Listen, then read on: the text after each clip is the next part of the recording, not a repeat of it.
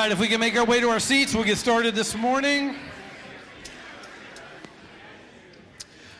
Good morning, good morning. It's good to see everyone. Welcome to Gateway Baptist Church.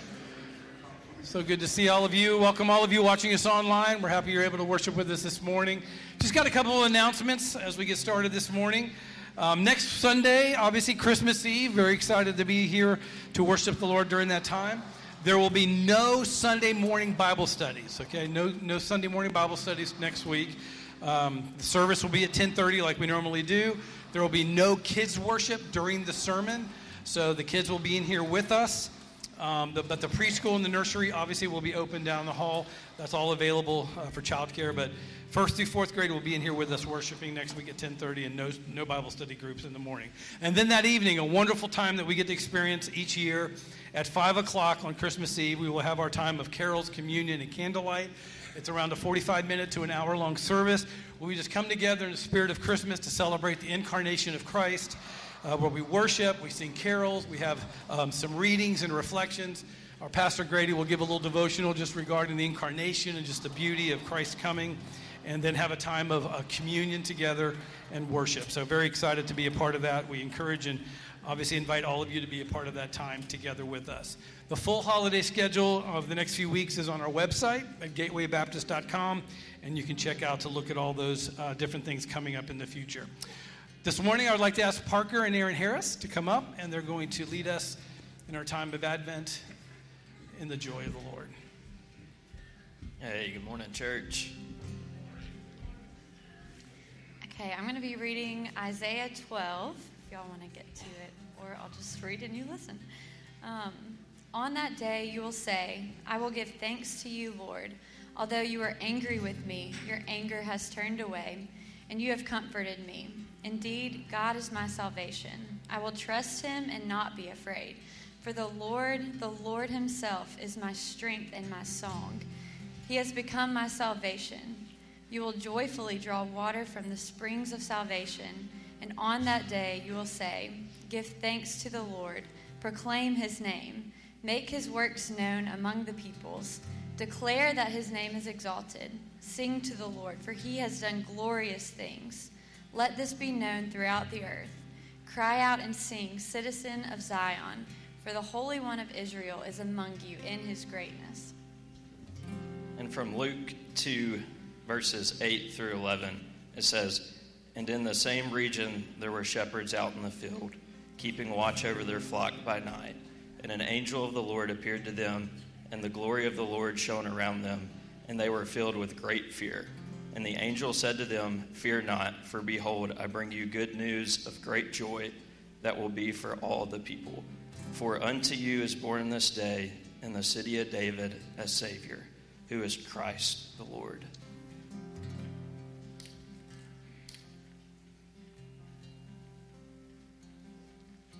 Let's pray. Father God, thank you for today. Lord, we thank you for every day you give us. And Lord, I pray that today that you could teach us just what true joy is.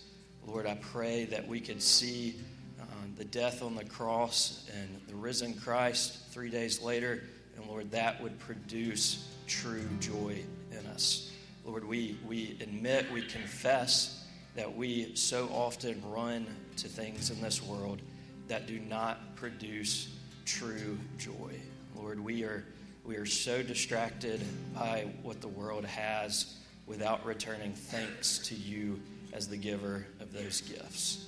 And so, Lord, just this Christmas season, today in the service, and just every day that we live, Lord, we pray that you would just teach us about your joy. Transform our hearts, change us. We cannot do it on our own. But Lord, I pray that, that we would have true joy that comes from knowing Christ. So Lord, I just pray that you would you would help us, that you would walk with us and be with us day after day. And so in your name we pray. Amen. Amen. Let's stand and worship the Lord in the joy of the Lord.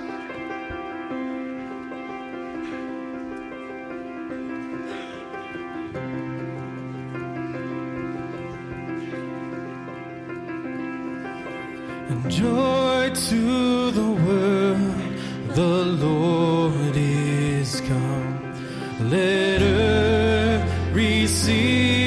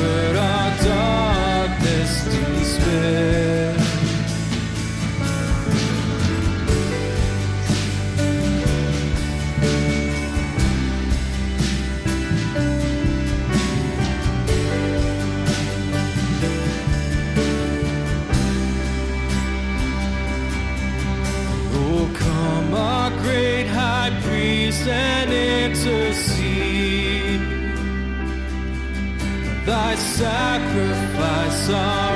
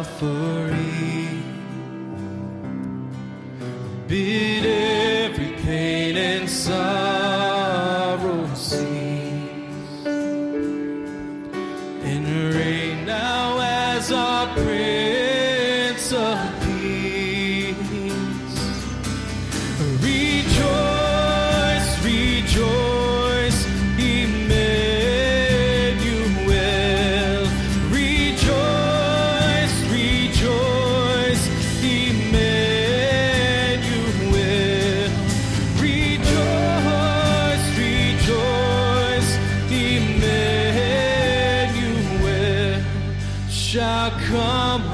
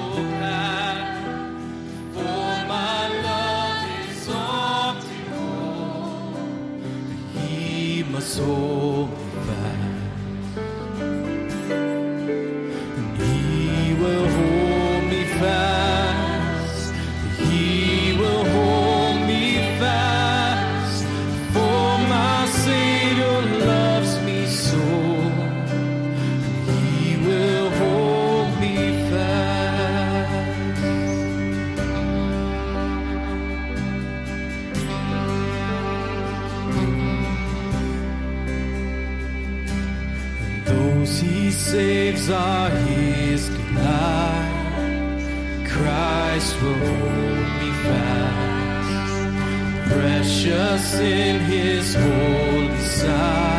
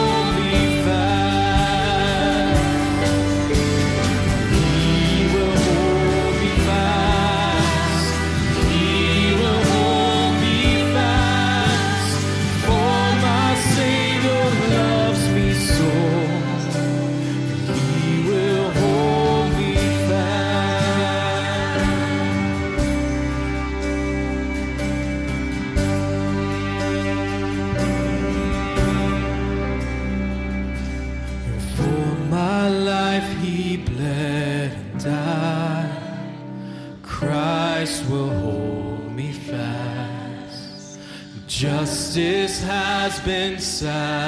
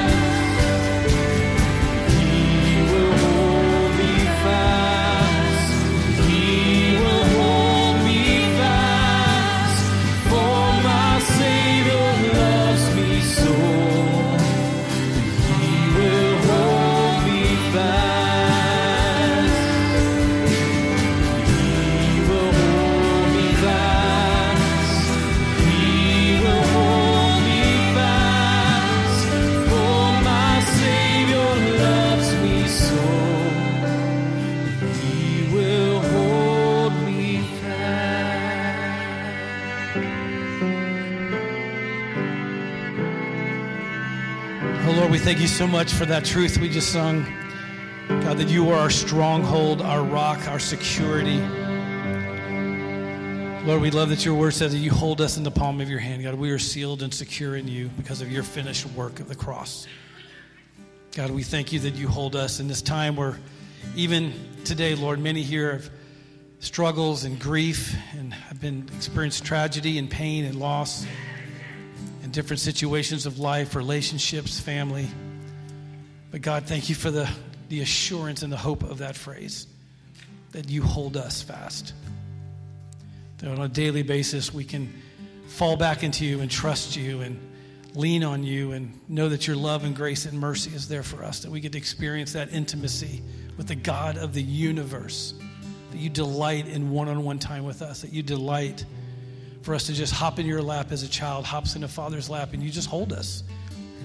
We are secure in you. We get to lavish in your love and that intimacy, Lord. And for many in this room, God, just I pray that they're experiencing that with you right now. That they know how much you love them and you care for them. That your grace and mercy is there. That you're offering life. That you are offering salvation. That only comes through the precious blood of Jesus being shed for us, through your resurrection power and your ascended power, Lord, as you're right now sitting at the right hand of the Father, ruling and reigning over all things. That we can trust you in that as a faithful God. And Lord, that's why we come each week to offer up these prayers of petition and intercession on behalf of individuals and the nations and circumstances in our lives, knowing that you are a God who hears and that you will act according to your will. Lord, we, today we lift up and thank you so much for our senior citizens, Lord, here at Gateway, our senior adults. We thank you for their lives and their wisdom and those that you have brought to us here to be examples for us, to be salt and light among us. Lord, I pray specifically as they encounter family this week and friends through the holidays, God, that they, they recognize and realize, Lord, that you are still using them for your glory, that they have a purpose in being salt and light and sharing the gospel and sharing experiences where you've shown up time and time again in their lives, that they can be an encouragement to their family and friends this week, Lord. Give them divine appointments and opportunities to share your, uh, their faith and to share stories throughout this week, Lord, where you have shown up in miraculous ways and just for you to receive honor and glory. And for those that may not be believers in their families, God, that there'd be that they would experience salvation this week, that you would bring people to saving faith this week through family gatherings and different situations, Lord. We pray that you would move in such a way through their lives, and we thank you for them. Lord, we thank you for Rick and Tracy Groover. They've been a part of our faith family for a few months now, and they lead a ministry here in Montgomery called Global Impact. And Lord, a part of their mission, as they say, is that they're a supply line for those on the front line as they provide humanitarian aid, food, safe drinking water, medical supplies, other resources all across the world to help missionaries all across the globe, Lord. And they even provide disaster relief here in the States when there's a need. We thank you for their lives. We thank you for their ministry. We pray, Lord, you continue to bless them with good health and wisdom and discernment as they strategize for 2024 and all the opportunities that they have as they're providing this wonderful aid and resources all across the globe.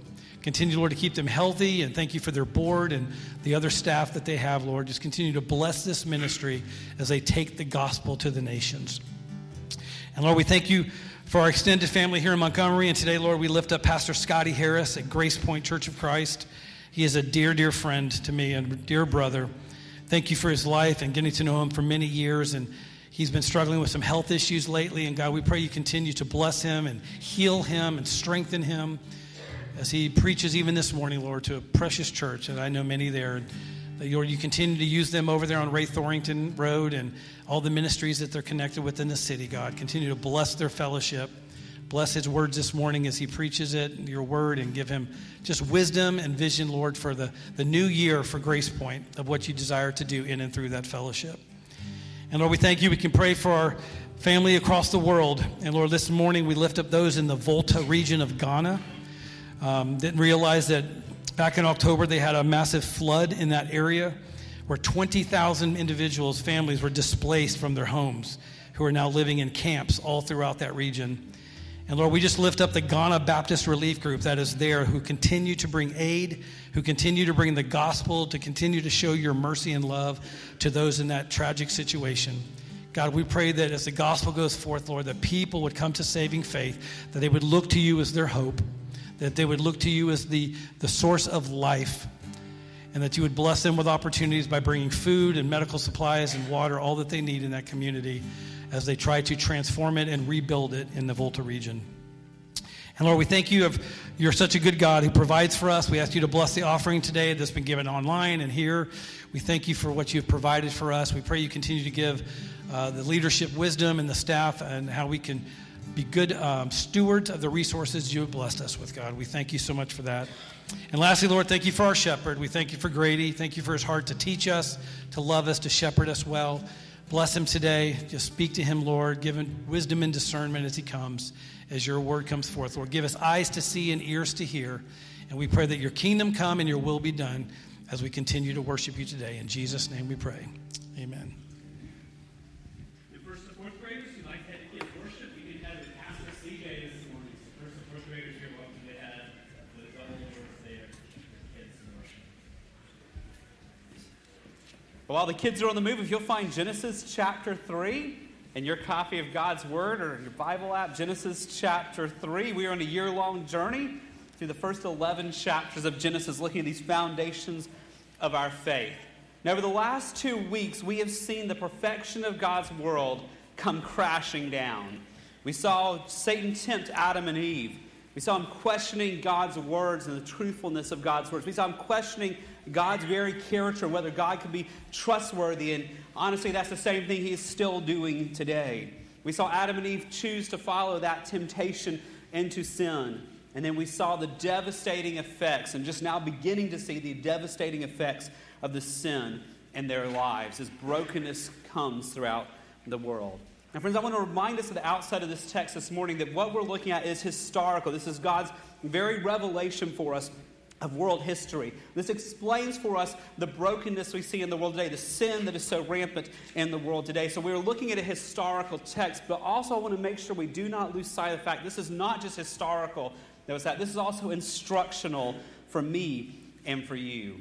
Before we jump into Genesis this morning, I want to remind you what it says in Romans, in Romans chapter 5, verse 12. Therefore, just as sin came into the world through one man, that's Adam, who we've been looking at here, and death through sin, so death spread to all men because all sin. Because of Adam and Eve's sin, you and I now have a sin nature.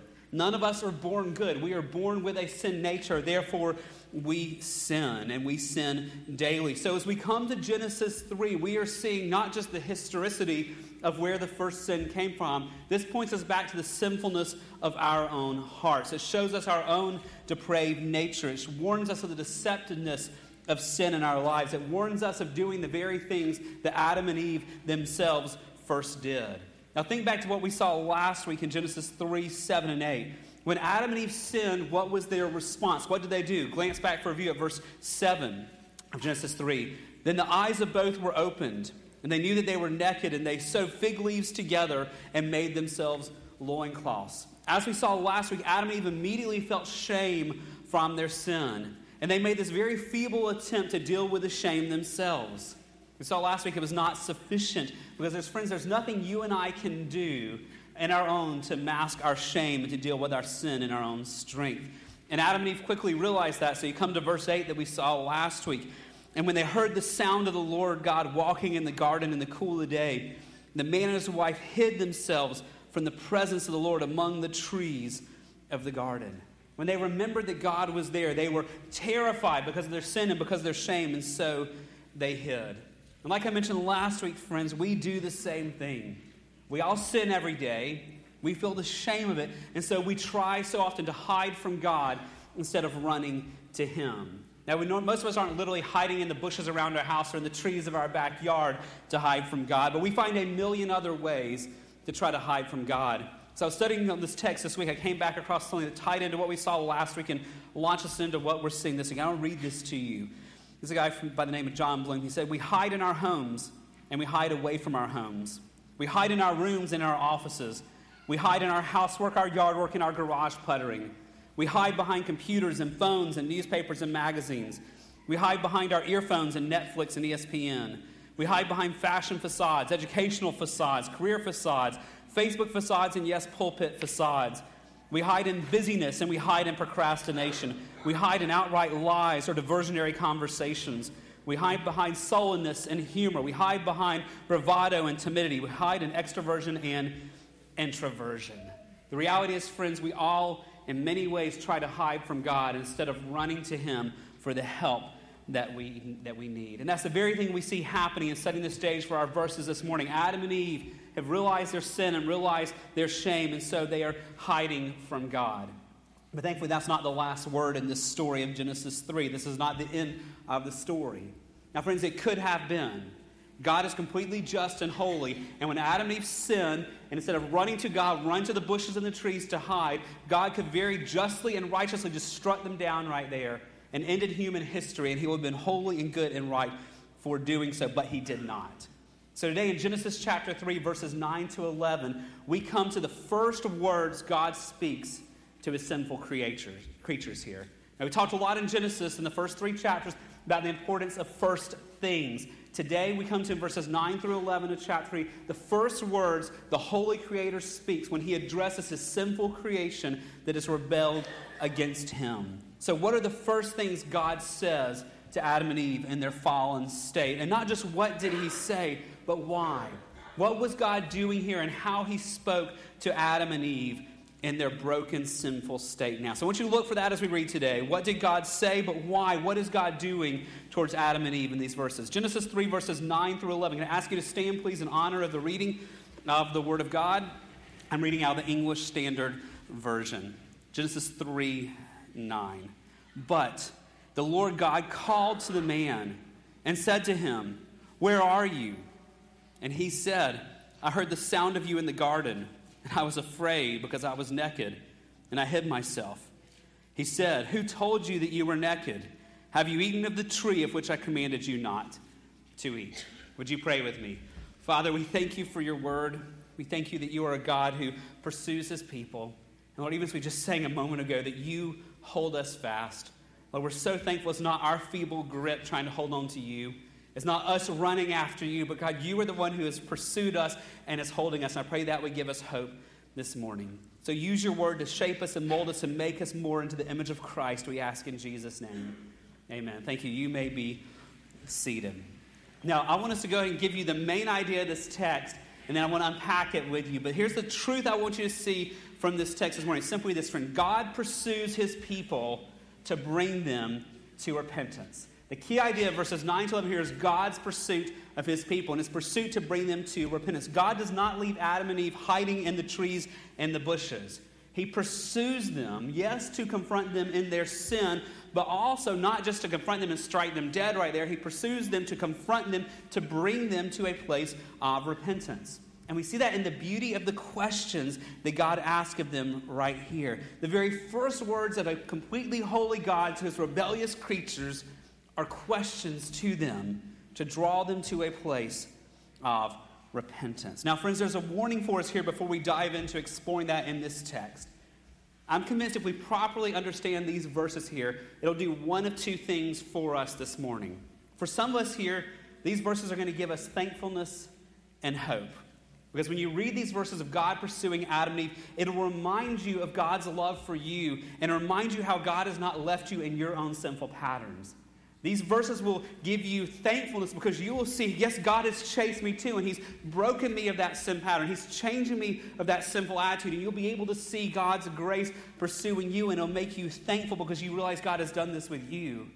But it'll also make you hopeful as well because you know you still have sin in your life, just as I still have sin in my life, and we realize that God is not done with us yet. And just as He pursued Adam and Eve, He will continue to pursue us. So for some of you today, this text is going to give you thankfulness and hope. And my prayer is that if you know Christ and are walking closely with Him, I pray it would do that today. But the reality is, for some of you, this text may make you uncomfortable because this brings us back to the truth that God hates sin, and particularly God hates my sin, and God hates your sin. And some here perhaps are like Adam and Eve who are hiding their sin and running from God instead of running to God. We have such a tendency to make excuses and justify our sin. And some of you may have hidden your sins really well from your spouse, your kids, your small group, your friends, your coworkers, even from the church leadership. But you know deep down that God knows those sin strongholds in your life, and God is pursuing you, and the thought of God pursuing you makes you really uncomfortable because you fear exposure. You fear having things brought to the light. And my prayer for you, if that's you today, is the text would do that. It would make you uncomfortable in your sin because you know God doesn't want to leave you where you are. So, with that in view, let's dig into this text and see God's pursuit of his people. Now, to start with, these verses are not primarily about us. You hear me say this all the time. These verses are about God, that He is the focus, He is the emphasis, He is the subject of it all. Go back to verse 9. But there's a big change coming. Adam and Eve are hiding, so what's God going to do? But the Lord God. Now, just stop right there. You've seen this name of God all throughout Genesis so far. There's that combined name of God, Yahweh Elohim. Elohim, the powerful creator who spoke everything. Yahweh, the covenant God who pursues and relates to his people. And don't miss the significance of this. Adam and Eve had changed. They have sinned, they have fallen, but God has not changed. God is still pursuing them. God is still a holy God. He is still the creator. And so the changing man and woman are being pursued by an unchanging God. And we see that in his name here. This is Yahweh Elohim who is pursuing his people. So he's the subject here. He's also, all the verbs are tied to him. It's all about what God has done, not about what we have done or what Adam and Eve have done. Verse 9. But Yahweh Elohim, he called to the man. He said to him, verse 11, he, Yahweh Elohim, said. So these verses are all about God, Yahweh Elohim, and what he has done. He called, he said, he said. This is all about God's initiative. God is not up in heaven going, okay, I'm just going to wait for Adam and Eve. Let's see how long they hide in the trees, and I'll wait for them to come. That's not what God is doing. He's not sitting up in heaven twiddling his thumbs, going, I wonder when they're going to pray a sinner's prayer and come back to me. He's not doing that. He's initiating, He is pursuing, He is giving grace to the undeserving. One of the authors I read this week said it so well. This author said, God came seeking the hiding sinner. And here we find the first sight of grace in the Bible, the first expression of kindness, the first indication there might be a possibility of reconciliation. In other words, God, the holy God, Yahweh Elohim, pursues Adam and Eve when they did not deserve it, when they were not seeking Him. In fact, when they were hiding from Him, He is running towards them to bring grace. And He does so with three questions to them. Look at the first question in verse 9 here. But the Lord God called to the man, and the Lord God said to him, Where are you? Now, important clarification for this and other questions God knows the answer. God is not asking them for this because He's not sure where they are. Now, if you've been around Gateway any length of time, you know these words, but they're important we need to be reminded. First of all, God is omnipresent. That means God is everywhere. There's nowhere you can go, Psalm 139, to escape the presence of the Lord. So they're hiding in the trees, and they're forgetting the fact that God is hiding in the trees with them right there. He is right there with them. There's nowhere you can go away from God's presence. He's omnipresent. God is also omniscient. That means He is all knowing. He knows their thoughts that they're hiding in their head. They're not even sharing with each other. He knows those thoughts, and He knows what they're going to say before they even say it. So He knows everything. So God is not asking them, Where are you? because He's not sure what tree they're behind. He's not asking them, Where are you? because He's hoping that maybe they will answer here. God knows everything. He's asking this because they need to be reminded that He is already there. They need to be reminded that He already knows, and they need to be reminded that they need His help. And so, here in the midst of their sin and rebellion, he's manifested his presence in a special way physically. Go back to verse 8 from last week. They heard the sound of the Lord God of Yahweh Elohim walking in the garden. So, God has made it very clear, though he's always there and everywhere, he's made it very clear he's there in a special way. And now he manifests his presence audibly with verse 9. The Lord God calls to the man, the Lord God says to him, He is making sure they know the all knowing, omnipresent God is right there with them. And so he asks them this question in verse 9 Where are you? Now, he asks them this question because he's helping them realize their sin. He's basically saying to Adam and Eve, Adam and Eve, I know you are there, but why? You think in your own heart, Adam and Eve, why are you hiding in the bushes and the trees instead of coming to me? God is drawing them out. He's inviting them, saying, I made you to be with me. Why are you running from me instead of running to me? So, this question, friends, is not a question of information for God. It's an invitation from God to Adam and Eve to come be honest with God about their sin, to come run to Him instead of running away from Him, to come confess their sins and to seek His forgiveness and help. But as we'll see in a few minutes, that's not what Adam and Eve do. They do not show repentance here. So God asks more questions. Go down to verse 11. Notice the second question that God asked of them. He, Yahweh Elohim, said, Who told you that you were naked? So let's just pause on that one. God began gently, Where are you? This invitation to come out. Now he presses a little bit harder into them. He highlights the very thing that Adam and Eve are most ashamed of that is their nakedness. He brings to the forefront the very thing that they don't want to deal with. And he asks them in verse 11, Who told you that you were naked? God knows the tendency of the human heart for Adam and Eve, and for me and for you, to want to avoid dealing with our sin.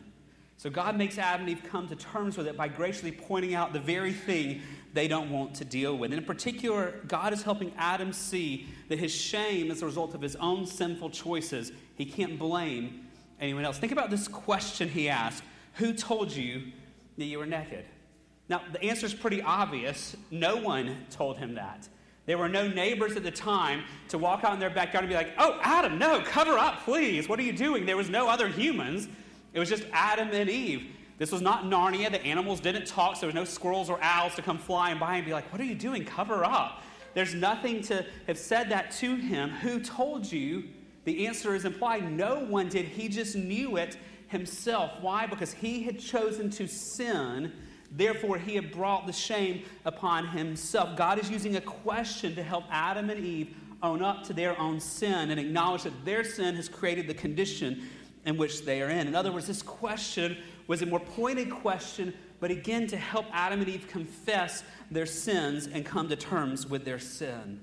But before they can even respond, God gives a third question to them that perhaps is the most pointed of all of them. He said back in verse 11, Have you eaten of the tree of which I commanded you not to eat? Now, this is the most pointed of all three of the questions. One of the authors I read said this question is a graced arrow.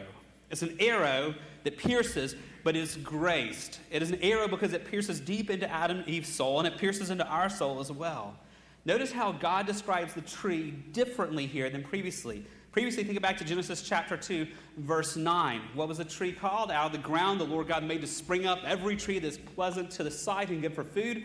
The tree of life was in the midst of the garden. And here's the name of the tree of the knowledge of good and evil. Now, in verses 16 and 17 of chapter 2, you see it called the same way by God again. The Lord God commanded the man, saying, You may surely eat of every tree of the garden. But then he says in verse 17, But of the tree of the knowledge of good and evil, you shall not eat. From the day that you eat of it, you shall surely die. So God has been very clear this tree is the tree of the knowledge of good and evil. But he doesn't call it that here in verse 11. He changes the focus. Notice verse 11 Have you eaten of the tree of which I commanded you not to eat? In this question, God is asking it in such a way to make sure Adam understands what he did was not about the tree itself. What he did was in relation to God. That what he did was a violation, a direct violation of God's command. He's helping Adam realize his rebellion against God. Adam and Eve were coming face to face with their holy creator who was asking this graced arrow, this pointed question of their sin against him, their direct rebellion against him. But though that question hurts, this question, friends, don't miss this, is full of grace. Because Adam, because God is giving Adam and Eve the words they need to repent if they be willing to do so. God, in a sense, puts the right words in their mouth and shows them what to say. It shows them how to confess and repenting. And look back at verse 11. Have you eaten of the tree of which I commanded you not to eat? All they have to say is, Yes, I did, God, what you said not to do. I did eat of that tree. I did break your command. Yes, God, I sinned. God makes it as easy as possible to repent by even telling them, giving them this opportunity that He's drawing them out to a place of repentance. As we'll see the week after Christmas in the verses that follow, it's not for today, but we'll see that's not what they do. They continue hiding from God and worship. They begin to blame God and blame one another for their sin. But for today, I want us to focus in on what God is doing in these questions. He is pursuing them to call them to repent. Now, that raises a big question for us. We use the word repent a lot. What does it mean to repent? Now, some of you study that, but if you've not to repent, repentance is dealing with how we respond to sin in our lives. And repentance is pretty important, it's very important, and repentance involves all of us. It involves our mind, our emotions, and our will. If we truly biblically repent in our mind, we agree with God's standard. Yes, God, I have done what you said not to do. No, God, I've not done what you told me to do. We're acknowledging mentally God's standards. We're accepting it, and so we're confessing where we've disobeyed. But repentance is more than just mental, repentance is also emotions. Biblical repentance involves sadness over our sin. We grieve how our sin has offended God. We grieve how our sin has hurt other people. So there's a God given desire, a Holy Spirit given desire in our hearts to not want to keep doing that. So biblical repentance says, Yes, God, your standard is right. I've broken it. And God, I'm sad over it. But repentance is more than it involves our will. Repentance is a commitment to seek God's grace to change. Repentance is not, God, I'm sad I did that, but I'm going to do it again tomorrow because I know you're going to forgive me. That's not repentance. Repentance is our mind accepting God's standard. It's our emotions. It's sad that we've offended God and hurt other people. And it's our will that goes, God, I can't change, but I want you to change me. Please change me. And that is what God is coming to Adam and Eve doing, giving them these three things to do. Where are you? Come, acknowledge your sin, and your minds acknowledge my standard is right. Who told you you were naked? He's saying, Come, feel the weight of your sin. Come, be broken over your sin and grieve it. Have you eaten of the tree I've not command, I've commanded you not to do? He's saying, Come, seek my forgiveness and help. I want to change you. God is pursuing the first sinners here, calling them to repent, which is the very thing Jesus came to do. What we celebrate at Christmas and in Easter, Luke chapter 19, verse 10, notice what Jesus said his mission was. The Son of Man came to seek, to pursue, just like we see here, and to save the lost. That's why, in the, just a few chapters earlier, in the parables, Jesus explains God's pursuit of lost people. In Luke chapter 15, verses 8 to 10, one of many parables we could look at, Jesus says, What woman having 10 silver coins, if she loses one coin, does not light a lamp and sweep the house and seek diligently until she finds it? And when she's found it, she calls together her friends and neighbors, saying, Rejoice with me for I have found the coin that I had lost. And in verse 10, he says, Just so I tell you, there is joy before the angels of God over one sinner who repents. Friends, I hope you see as we study Scripture, God doesn't change. The God of Genesis is the God of Luke in the New Testament. You don't have a God of the Old Testament. God of the New Testament is different. God is unchanging. He's immutable in his being. And so God has, from the beginning of Genesis, has been seeking the lost. Jesus came to seek the lost, and he has been pursuing you as well. Jesus came to seek and save the lost, and that's what he was doing all the way back in Genesis 3. Tragically, Adam and Eve rejected. They don't pursue God in response to his pursuit of him. Go back to verse 10, the first part of Adam and Eve's response here. And he, Adam, said, I heard the sound of you in the garden, and I was afraid because I was naked, and I hid myself. Friends, there's no repentance in what Adam says here. Do you realize in this verse, Adam never deals with his sin? He doesn't even acknowledge his sin here. He confesses his shame not his sin. And don't miss that. There's a big difference. He confesses his shameful feelings, but he doesn't deal with his sin. He talks about his feelings, he doesn't talk about God's standard. And friends, that's what so many people still do today. If they do bother to talk to God about their sin, they don't deal with their sin, they talk about their shame or their feelings. They never deal with God's standards. And friends, an important lesson for us from Genesis 3 is that being sad about the consequences of sin is not repentance. Please don't miss that. Being sad about the consequences of sin is not the same thing as repentance. I can't tell you how many times I've heard, oh, that brother or that sister, they must truly love God. Look at how sad they are. Tears over consequences of sin does not mean true biblical repentance. In fact, you see this in the New Testament, 2 Corinthians chapter 7, verse 10. This is such a helpful verse for us.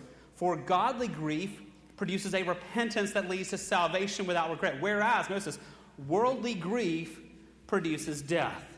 You can grieve over sin in a way that does not lead you to repentance. Just because you're sad over the consequences of sin does not mean it's producing life in you. Adam and Eve obviously felt shame. They felt sad over the consequences of sin, but there's no evidence here at this point that they had a repentance that was leading to salvation yet. They were not grieving their offense against God, they were only grieving the pain they themselves felt. I love how John MacArthur describes it. He says, Depravity is not just seen in man's inability to stop sinning. Depravity is really seeing deeper his penchant for avoiding repentance. Don't miss that. Depravity is avoiding repentance. Even when he can see the sin, experience the sin, feel the guilt, feel the shame, even when for, for confronted by God, he will do anything and everything to deceive and evade and shift the blame away from himself. He will do anything to avoid God if he can, but when he's finally confronted by God, he will not acknowledge his own sin. And that's the essence of depravity. And friends, there's so many still today, like Adam and Eve, what 2 Corinthians 7 warns us of, who may feel the guilt and the shame of their sin, who may feel the weight and the sadness of what their sin has done to their marriage, to their friends, to their job, but that's not biblical repentance. Biblical repentance produces a life. It's acknowledging our sin to God, dealing not with just the emotion, but dealing with the sin itself. It is our sadness, not over the pain we felt, but the sadness over how we've offended a holy God, and the sadness of how our sin has hurt other people. And it's a desire to change, saying, God, change me and shape me. And so, what Adam and Eve model for us is what not to do when we sin. So, where do we find a model of what we should do and what they should have done? Can I suggest a good model is what King David did? He committed grievous sins too. He committed grievous sexual sin and he murdered someone as well. But God pursued him. Just like God pursued Adam and Eve, just like God pursues you as well. God pursued him. 2 Samuel chapter 12. This is God's pursuit of David through the prophet Nathan. God speaks through a prophet, and Nathan says to David, You are the man. Thus says the Lord, the God of Israel I anoint you king over Israel, and I delivered you out of the hand of Saul. Verse 8 And I gave you your master's house and your master's wives into your arms, and gave you the house of Israel and of Judah. And as if this were too little, I would add to you as much more. And then in verse 9, Why have you despised the word of the Lord? Now just pause there, friends. We're so deceitful in our hearts about our sin. When we choose to disobey God, we are despising the word of the Lord. Adam despised the word of the Lord. Eve despised the word of the Lord. King David despised the word of the Lord. And you and I in our lives very regularly are despising the word of the Lord too. Why have you despised the word of the Lord to do what is evil in his sight? You've struck down Uriah the Hittite with a sword. You've taken his wife to be your wife. You've killed him with a sword of the Ammonites. God minces no words and comes after David and confronts him in his sin, just as God confronted Adam and Eve in their sin. But God, but David responds very differently. He doesn't start to blame others like we'll see Adam and Eve do in two weeks. He doesn't just make, deal with the emotions, he deals with his sin. And Psalm 51 is David dealing with his sin after this. In Psalm 51, notice how David begins. I'd encourage you to read the whole psalm. I just want to highlight a few parts of it today. But Psalm 51, he says, For I know my transgressions, and my sin is ever before me. Now, do you notice the difference in what Adam and Eve did? Adam and Eve dealt with the emotions they felt. David began with his sin. Adam and Eve dealt with what they were feeling. David began with God's assessment. He says, Against you and you only have I sinned. I've done what is evil in your sight, so that you may be justified in yours and blameless in your judgment. Now, just stay there for a minute. He is confessing his sin. He's acknowledging the holiness of God's sinner. He's not making excuses for what he did. Rather, he says, God, I've sinned against you. I've done what's evil in your sight. You are just in condemning me. You are just in bringing guilt upon me. I have offended you. So, what does he do? He deals with the sin and asks for forgiveness. Verse 9 in Psalm 51.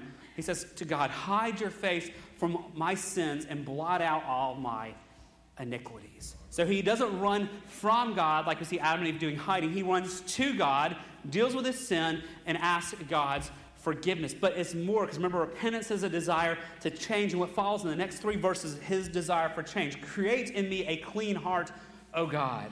He's saying, Don't leave me an adulterer. Don't leave me a murderer. God, change me. Put these behind me. Create in me a new nature. And he says, Renew a right spirit within me. He keeps going in his prayer there in verse 11. Cast me not away from your presence and take not your Holy Spirit from me. Verse 12, he keeps going. Restore to me the joy of your salvation. Uphold me with a willing spirit. And he wants this transformation so noticeable and so extreme. Verse 13, he even prays this Then I will teach transgressors your way, and sinners will return to you. Say, God, he said, make my change so obvious that others around have an opportunity to repent as well. I want to be clear here on this, though, friends. When David confesses and deals with a sin biblically like this, it doesn't make the problems go away. The baby still dies. There's still the pain and the generations that will follow. We do not repent to make our lives easy and not have any consequences. God never promises to take away all the consequences. We repent to get right with God. We repent so our guilt is dealt with by Christ on the cross. David was looking ahead to the Messiah who would come, who would take his guilt. And we look back to the Messiah who's come, what we're celebrating next week at Christmas, who has taken our guilt for us. So we do not go to God in repentance so all the problems go away and it never happen. We go to God in repentance to be restored to a right relationship with Him and to get Him to change us. And so, friends, what we see in Genesis 3, what we see in Psalm 51 is God pursuing His people to bring them to repentance. Now, for Adam and Eve, they were lost in their pride. In their pride, they refused to deal with their sin and further ran from God. But what I just read to you in Psalm 51 was David, not in pride, but in humility, dealing with his sin, grieving over his sin and seeking God's grace to transform him and to change him. Now, with this, friends, there's an important warning for us as we think about these examples here. Because God pursues his people when they continue to live in sin. And one of the things that concerns me so much in the American church in particular is the number of people who are lost and trapped in the bondage of sin who seem to have no pursuit of God going after them. Hebrews 12 gives us a very sobering warning about this. In Hebrews 12, it says, The Lord disciplines the one he loves, and he chastises everyone whom he receives. So, friends, if in your life you have sin that you're clinging to and there's no conviction from God, there's no pursuit of God after you, you have to ask the question Do I even know God to begin with? Two verses later in Hebrews 12, it gets even more serious for us. If you are left without discipline, in which all participate, then you are illegitimate children and not sons. Hebrews 12 is very clear to us that God will pursue his children, that God loves his children too much to leave them lost in their sins. And so when we, as his children, sin, God doesn't look at us and be like, ah, that's okay. He loves us too much to leave us there. So, like Adam and Eve, he comes and he pursues us. Like David, he pursues it. He brings our sins to the light, sometimes through the work inside of us, sometimes through the word, sometimes through other believers who find out. But God is going to pursue his people to bring them to repentance. So, friends, if you are in Christ, God is going to pursue you to bring you to repentance. If you're in Christ, you already have saving grace, but He doesn't start there. He pursues you with transforming grace. And so, the question for each one of us today is how are we responding to the pursuit of God? If you don't know Christ, He's pursuing you through His Word right now, and you're seeing Him. He's revealing Himself of His character, and His nature, and He's calling you to repent and believe. But if you know Christ, He's calling to you to not run from Him when you sin, but to run to Him for forgiveness and help. And so, my question for us this week is simply this, friends. Are we like King David, who've humbled ourselves before the Lord? When God confronts us through His Word, through community, through the work of the Holy Spirit, when He confronts us in our sin, do we own our sin? Do we confess it to Him and agree with Him on it? Do we seek His forgiveness? Do we seek His transforming grace to change? Friends, are we more like Adam and Eve? hiding from God, hiding from others, making excuses, justifying, trying to drown out whatever we're feeling so that we do not have to deal with it. Friends, how are you responding to God's pursuit of you? Would you pray with me? Father, we thank you that you are the holy God, the creator of all. Thank you that you're a God who made us, that none of our lives are by accident, but you formed each one of us. And you shaped us in our mother's womb. And you've made us to know you and to love you. And Lord, we just confess how far short we fall of what you've made us to do, how far short we fall of glorifying you and loving you and loving other people. But Lord, we know that you love us too much to leave us lost in our sinful patterns. And so, Lord, for those who in this room know you and love you and have been experiencing your transforming grace, I pray the heaviness of this text would actually give them hope, knowing that you have loved them so much, you've pursued them, that you're not done with them yet. And I pray that they would leave this morning with hearts full of thankfulness and hope, knowing that you are still at work in them to make them more like Christ. But I want to pray for the believers who are here, perhaps who've been hiding their sin really well. You know the propensity of each one of our hearts to want to hide our sin and not deal with it. And I pray today, Lord, that you make them uncomfortable in their sin. They would have their eyes open to the lies of the enemy, much like Adam and Eve have been lied to by the enemy, to realize that they're hiding their sin is not going to do any good to them, to you, to the church, to their workplaces, their friends, their family. I pray that today that you would pursue them in such a way that those lies would be shattered and they would deal with their sin instead of hiding from it. Lord, if there's someone here, an adult or even a child, who doesn't know you, who's never found the joy and the freedom of walking with you, would you pursue them this Christmas season? Would they come to realize their need for you and not hide behind things they've done or church involvement, but would come to see that their only hope is in the gospel of Christ and your grace changing them? So we thank you that you can meet each one of us where we are. Or you can take a text like this and speak to people in all different seasons of life, in all different walks of life, in all different places in their relationship with you, and change each one of us as we need change. So as we walk into this Christmas week, we simply ask that you be transforming us and shaping us, that you would continue pursuing us to make us who you desire for us to be. We ask it in Jesus' name. Amen. Would you stand as we sing our closing song this morning?